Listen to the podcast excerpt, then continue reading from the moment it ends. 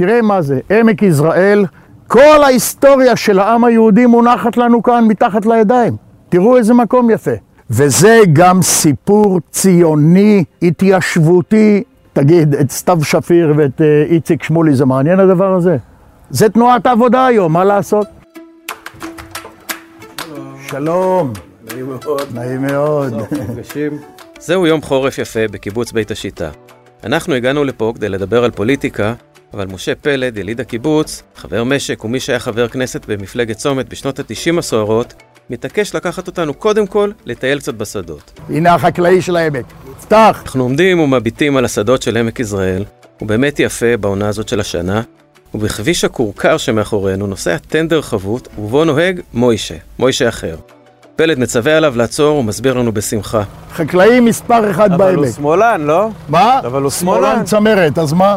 שמאלן צמרת, אבל חקלאי טוב. בחקלאות אין פוליטיקה, הם מסבירים לנו. ערב הבחירות לכנסת ה-21, הרשתות החברתיות סוערות, השמצות, לכלוכים, טינופים. אבל לשני המשה מבית השיטה, מוישה השמאלני ומוישה הימני, יש דברים הרבה יותר בוערים לדבר עליהם. מה אתה אומר על הבננות, מוישה? איזה גשם ירד השנה, משהו פגז. כמה אתם כבר? 400? זה רגע קטן, שולי. בסך הכל שיחה על בננות. אבל רק לפני איזה 30 או 20 שנה היא כנראה לא הייתה יכולה להתקיים. באותם ימים להיות ימני בקיבוץ היה big deal, שלא לומר אסון של ממש. שלום לכם. כל כך הרבה מיתוסים שבטיים מלווים את המציאות שלנו. כל הקיבוצניקים הם ככה, וכל העולים מברית המועצות הם אחרת, ואלה חרדים ואלה ערבים, וכולם אותו דבר, והם שמאל והם ימין, ואלה בכלל לא מצביעים, וגם אין סיכוי שישתנו. אני, אנדרי טבקוף, עורך מדור דעות וקהילות של גלובס. יצאתי למסע לעומק החברה הישראלית. מסע לפרק את המיתוס. והיום נבדוק, האם הקיבוצניקים שמאלנים? רגע לפני שנפרק את המיתוס הזה ונצלול למספרים, נחזור אחורה לשנת 1967. משה פלט שגדל והתחנך בקיבוץ, שהוקם בידי מחנות העולים, בשר מבשרה של תנועת העבודה. הוא חוזר ממלחמת ששת הימים כקצין צעיר, ומגלה שמשהו השתנה. והחל משבועיים אחרי המלחמה, אנחנו רואים את חבורת עמוס עוז יורים ובוכים. למה היינו צריכים את המלחמה הזו? למה היינו צריכים את ירושלים? מי צריך בכלל את העיר הזאת? ואני לאט לאט מוצא את עצמי בכלל במחנה השני, במחנה הצוהל. חזרנו לארץ אבות, חזרנו לירושלים, להר הבית, לכותל המערבי. עוד לא נהייתי איש ימין. הדרכים התחילו להתרחק אחת מהשנייה. אני חושב שאז החלה התפנית של תנועת העבודה. הנה עובדה שמיד, ממש חודשיים אחרי מלחמת ששת הימים, קמה התנועה לארץ ישראל השלמה, שכל מקימיה היו אנשי תנועת העבודה. הזרם האקטיביסטי של תנועת העבודה, נתן אלתרמן, צבי שילוח, עזריה אלון מפה מהקיבוץ, זכרו לברכה. ואני, מה, מה כולי הייתי? הייתי ילד בן 22, ישבתי איתם בישיבות והתחזקתי. כדי להבין כמה זה חריג ויוצא דופן, מספיק להציץ בנתונים. בשנות ה-50 וה-60, מעל 90% מהקיבוצניקים הצביעו למפא"י, וקרוב ל-100% הצביעו למפלגות שמאל. ואיך התייחסו במציאות כזאת לבן משק צעיר וסורר? ניתן לפלד לספר. העשב השוטה. איך צמח בערוגה שלנו עשב שוטה כזה, שהלך כל כך ימינה. ואני אומר להם, אני נשארתי במחנות העולים. רגע, מילה אחת על הערוגה הזאת שפלד מדבר עליה, הערוגה הקיבוצית. או כמה מילים.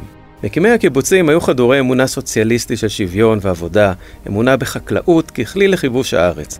אנשים ללא רכוש שקיבלו את כל צורכיהם מהקיבוץ או הקבוצה. וצורת החיים הזאת התאימה כלכלית למשימה שעמדה בפני התנועה הציונית ועומד בראשה חיים ויצמן, שהיו רחוקים מאוד מהסוציאליזם. היישובים החקלאיים הראשונים, מהעלייה הראשונה, היו תלויי רווחיות והתאימו פחות למשימה הלאומית. הקמת יישובי ספר ששירתו יותר את ההיגיון הציוני מאשר את ההיגיון הכלכלי. פרויקט הקמת המדינה, היום קצת לא זוכרים את זה. זה דוקטור אלון פאוקר מהחוג להיסטוריה במכללה האקדמית בית ברל, חוקר התנועה הקיבוצית, ובעצמו חבר קיבוץ בארי בנגב המערבי. פרויקט הקמת המדינה הוא בסופו של דבר פרויקט שהוא שילוב בין הכסף של התנועה הציונית והנשיא שלה לאורך רוב תקופת היישוב ויצמן, לבין uh, תנועת העבודה שהביאה את האנרגיות הרבות ביותר הן ליישוב בארץ, הגיע אחרי זה גם לעמדת הנהגה אפילו של התנועה הציונית, בן גוריון כ- כסמל הבולט של זה. הקיבוץ צמח מלמטה כחברה שיתופית שעם הזמן הסתברה כמתאימה ביותר ליישוב ספר. ומה עם שמאל מדיני? הנושא שמנהל כמעט כל מערכת בחירות בישראל? פה התשובה פחות חד משמעית. בהתחלה הייתה התעלמות מסוימת מאוכלוסייה הערבית שגרה באזורי הספר, שם הוקמו הקיבוצים במטרה לעצב את גבולות המדינה. בהמשך, לאחר שהתנועה הציונית שמה לב שנמצאים פה תושבים נוספים, הערבים, הזרם המרכזי בתנועת עבודה היה שמאלי למדי, גישה של פשרה עם הפלסטינים. פשרה ששיאה כמובן היה קבלת החלטת החלוקה של האו"ם בכ"ט בנובמבר 47. היה זרם של הקיבוץ המאוחד שפחות תמך בפשרה, אבל הוא היה מיעוט, וגם הוא בסופו של דבר הלך בדרך כלל בדרך של הרוב. בהתחלת הציונות הייתה התעלמות, וכשאחרי זה, כשהערבים הוכיחו נוכחות בכל מיני דרכים, אז הגישה של הזרמים המרכזיים בתנועת העבודה הייתה גישה שמאלית, הם היו גישת הפשרה. אני מזכיר שאת כ"ט בנובמבר, את, ה, את רעיון החלוקה, בן גוריון הציע לוועדת החקירה של האו"ם ותמך בה. מי שהתנגד היה ימין הרוויזיוניסטי. נכון שהיו חלקים בתנועת העבודה שמרוכזים במה שהיה הקיבוץ המאוחד, שיהיו להם גישות ימניות יותר בתחום המדיני. עוד לפני קום המדינה זכו הקיבוצים לייצוג יתר במוסדות ההסתדרות. ההסתדרות שתפקדו כמוסדות המדינה, ותמכו גם במפלגות שייצגו אותם. במילים אחרות, כולם הצביעו מפא"י. נחזור לבן המשק הצעיר משה. הוא מגלה על עצמו שהוא ימני, למרות אגב שהוא מתעקש להגיד שזה לא הוא השתנה, אלא כולם מסביב. יצאתי כנצר של תנועת העבודה. אני חושב שעד היום אני איש תנועת העבודה. מחנות העולים החזיקה בעמדות הכי אקטיביסטיות של ההתיישבות הציונית בארץ ישראל. שם הטענתי את תרמיל הערכים שלי, ואיתו אני הולך עד היום. פלד, במקום להסתגר בביתו ולהיות נבוך, לוקח את העמדות הימניות שלו צעד אחד קדימה ומצטרף למפלגת צומת בראשות רפאל איתן. היום זה נשמע מצחיק, אבל אז היא הייתה הסמן הימני. וב-1992 הוא נבחר לחבר כנסת. אלה שנים סוערות מאוד בפוליטיקה הישראלית. פיגועים קשים, הסכמי אוסלו, הפגנות קשות, והרצח. ממשלת ישראל מודיעה בתדהמה בצער רב וביגון עמוק על מותו של ראש הממשלה זוכרים את שיחת הבננות ההיא עם מוישה החקלאי? אחרי הרביעי בנובמבר 1995 פלד לא פטפט עם אף אחד בשבילי הקיבוץ. לא על בננות ועל שום דבר אחר. הייתי חלק מהמחנה שרצח את רבין. בימים האלה, אלה היו הימים הכי קשים. בימים האלה אני בא בבוקר לאוטו, לחנייה, וחריצים של מסמרים על האוטו. ועד היום יש חברים בקיבוץ שמזכירים לי, אתה היית במרפסת, עם ביבי.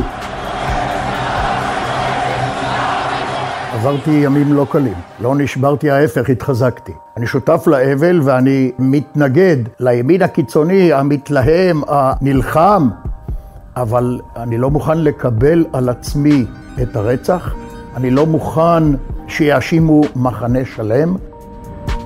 זה אמנם היה הרגע הכי קשה של פלד, אבל אחריו הגיע המהפך הפוליטי. בבחירות 1996, מדינה שלמה הלכה לישון עם שמעון פרס והתעוררה עם ביבי. ומאז, עמדות המיעוט של פלד הפכו לעמדה שלטונית.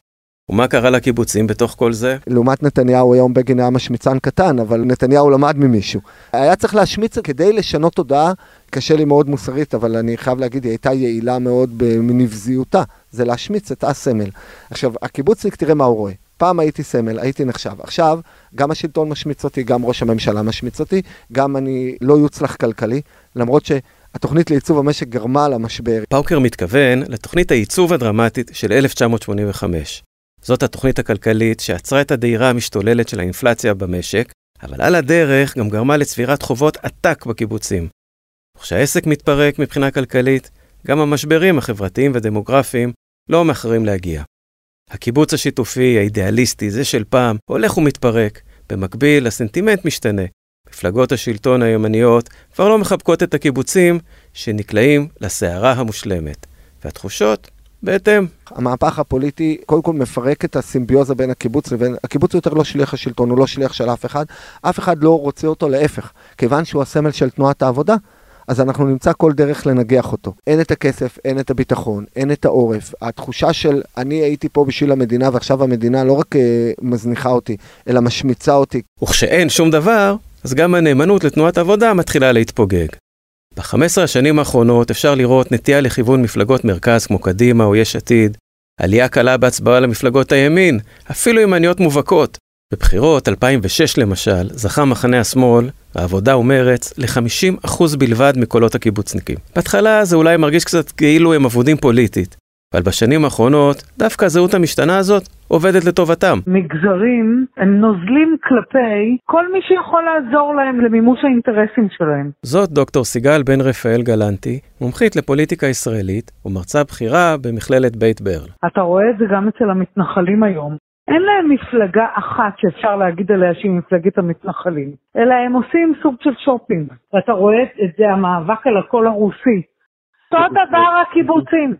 הקיבוצים, המפלגות הקלאסיות שלהם, העבודה ומרץ, הם כבר לא כוח רציני. גם אם ייכנסו עשרה מנדטים, 15 מנדטים ביחד, אז מה, יש להם איזושהי השפעה מהותית? זה בטח לא כמו בימי שלטון תנועת העבודה. אחרי המשבר הכלכלי בקיבוצים, אי אפשר היה לסמוך על המפלגות שלפעמים כן היו מגיעות לשלטון ולפעמים לא. כדי לצאת מהמשבר, היו הקיבוצים מוכנים לשתף פעולה עם כל מי שהיה מוכן לעזור להם. כדי לצאת מהמשבר, הם היו מוכנים לשתף פעולה עם כל אחד שיהיה מוכן לעזור להם. שזה אומר כוחות בירוקרטיים, וזה אומר גם מפלגות שונות. המפלגות האם שלהן, העבודה ומרצ, לא תמיד היה שווה להם להיות חבורים וחבוקים עם הקיבוצים, כי הקיבוצים היו מזוהים גם עם ההתנשאות האשכנזית. מכאן, הקיבוצים היו יכולים לנזול לכל כיוון פוליטי שיסייע להם. כבר במפלגת ד"ש, מפלגת המרכז הראשונה ב-1977, היה מועמד קיבוצניק, אלוף לשעבר מאיר זורע ממעגן מיכאל.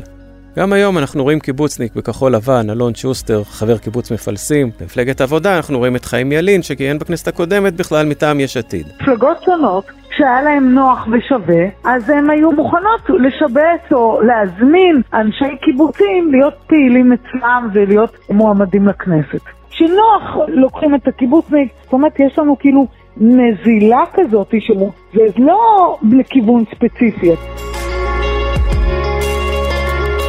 כשהם יצאו מהמשבר שלהם, אז הנזילות המגזרית עוד נשארת ומשתכללת. ותאר לעצמך שבראיונות אמרו לנו, אנחנו רוצים להיות טייקון פריפריאלי.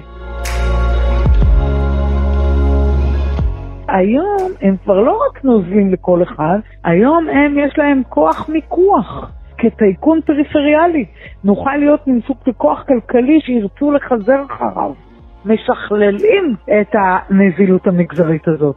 לא נוזלים סתם לכל מי שיעזור לי, אלא אני מחדד עמדת כוח, ואז אני אלך עם מי שייתן לי הכי הרבה. גם פאוקר מסכים שהמשבר של שנות ה-80 עשה משהו לתפיסות הפוליטיות בקיבוצים. הקיבוץ מוותר על השיתוף והשוויון ברובו, אחרי זה ועדת הסיווג של פרופסור אליעזר בן רפאל מאפשרת לקיבוץ להיות לא שוויוני לחלוטין. מותר פערי שכר, כמובן תמורת רשת ביטחון, זה עדיין חברה סוציאל דמוקרטית, אבל היא לא סוציאליסטית באופן מלא. הוא מסביר שבתהליך הזה, הקיבוץ מאבד את תודעת הייחוד שלו, עד שהיום אפשר לומר שהוא מסמל את המעמד הבינוני. למשל שב-2009, כשהמרכז רץ להצביע קדימה כדי לבלום את נתניהו, קדימה הופכת להיות המפלגה שמצביעים לה הכי הרבה בתנועה הקיבוצית. היא ומפלגת העבודה נדמה לי מקבלים 33% בפער קטן לטובת קדימה. זאת אומרת, הקיבוץ, הנאמנות העיוורת למפלגות האם חדלה, הם אופציה מועדפת, אבל גמישה. אנחנו לא רואים פה איזו נהירה ימינה למפלגות השלטון או משהו כזה. בשיא זה 15 אחוז אה, שמצביעים למשהו ימינה מהמרכז, נגיד אה, בין כולנו לכל מיני מפלגות ימין לליכוד. וזה בין היתר תופעה של התגוונות אוכלוסיית הקיבוצים. זאת אומרת, הקיבוץ לא הופך להיות בלתי מזוהה פוליטית, אבל הוא לא מזוהה חד משמעית עם מפלגות תנועת העבודה. נחזור לגיבור שלנו, משה פלד. מאז שכיהן כחבר כנסת חלפו יותר מ-20 שנה, ואת ההתחזקות של פלד, גם באופן אישי וגם באופן חברתי, אפשר ממש לראות בעיניים. באמצע הקיבוץ ניצב בית כנסת שהוא הקים בשנים האחרונות על אפם וחמתם של חברי המשק. הנה יש פה כיפות, בבקשה. תודה. בבקשה. בוא תראה. בוא תראה את בית הכנסת. היה חסר לי המימד היהודי-דתי. הגעתי לנקודה שהרגשתי בה שלא יכול להיות יישוב בארץ ישראל בלי בית כנסת. בפעם הראשונה שפלד העלה את הרעיון, מישהו תלה עצומה על לוח המודעות של הקיבוץ עם 200 חתימות של חברים שמתנגדים לו. בהצבעה שנערכה מאוחר יותר, 45% מהחברים תמכו בפלד ו-55% התנגדו. הוא לא התכוון לתת לזה להפריע לו. אני ידעתי שרק בצורה של חומה ומגדל, בצורה של התנחלות של מאחז בלתי חוקי. ידעתי והבנתי שמול בית כנסת אף אחד לא יוכל לצאת. וכל יום שבת? כל שבת, כל שישי יש פה קבלת שבת. בטח. אתה ביניהם? בוודאי, אני הגבאי. בבחירות האחרונות הצביעו 15% מחברי בית השיטה למפלגות הימין. עדיין מיעוט, אבל כבר לא עשב שוטה כמו פעם. פלד עצמו, אגב, ניצב היום במקום ה-14 ברשימת הימין החדש, בראשות בנט ושקד. לא מפריע לך או מעציב אותך שאנשים בקיבוץ לא מרגישים כמוך או לא חושבים כמוך? מאוד מפריע לי, מאוד מעציב אותי, אבל אני דמוקרט. יש רגע שעוברת מחשבה, אולי אני טועה והם צודקים? אפילו רגע, אפילו רגע לא. אני אגלה לך בסוד. כל יום אני עוד צעד אחד ימינה. עד כאן הפרק הראשון במסע שלנו בעקבות דפוסי ההצבעה של הישראלים. מוזמנים ומוזמנות להאזין לשאר הפרקים באתר גלובס וגם באפליקציות הפודקאסטים השונות. תודה רבה לעורך שלנו רון טוביה, למפיקה בלה פישר, ללילה חגי על התחקיר, למתן פורטנוי ולאופיר פרץ על ההקלטות והבימוי, וגם לשלומית רביד על העזרה בכתיבת התסריט. קטעי הארכיון ששמעתם בפרק הזה הם באדיבות ארכיון הסרטים, כאן תאגיד השידור הציבורי וחדשות 12. אני אנדרי טבקוף. ניפגש בפעם הבאה, להתראות.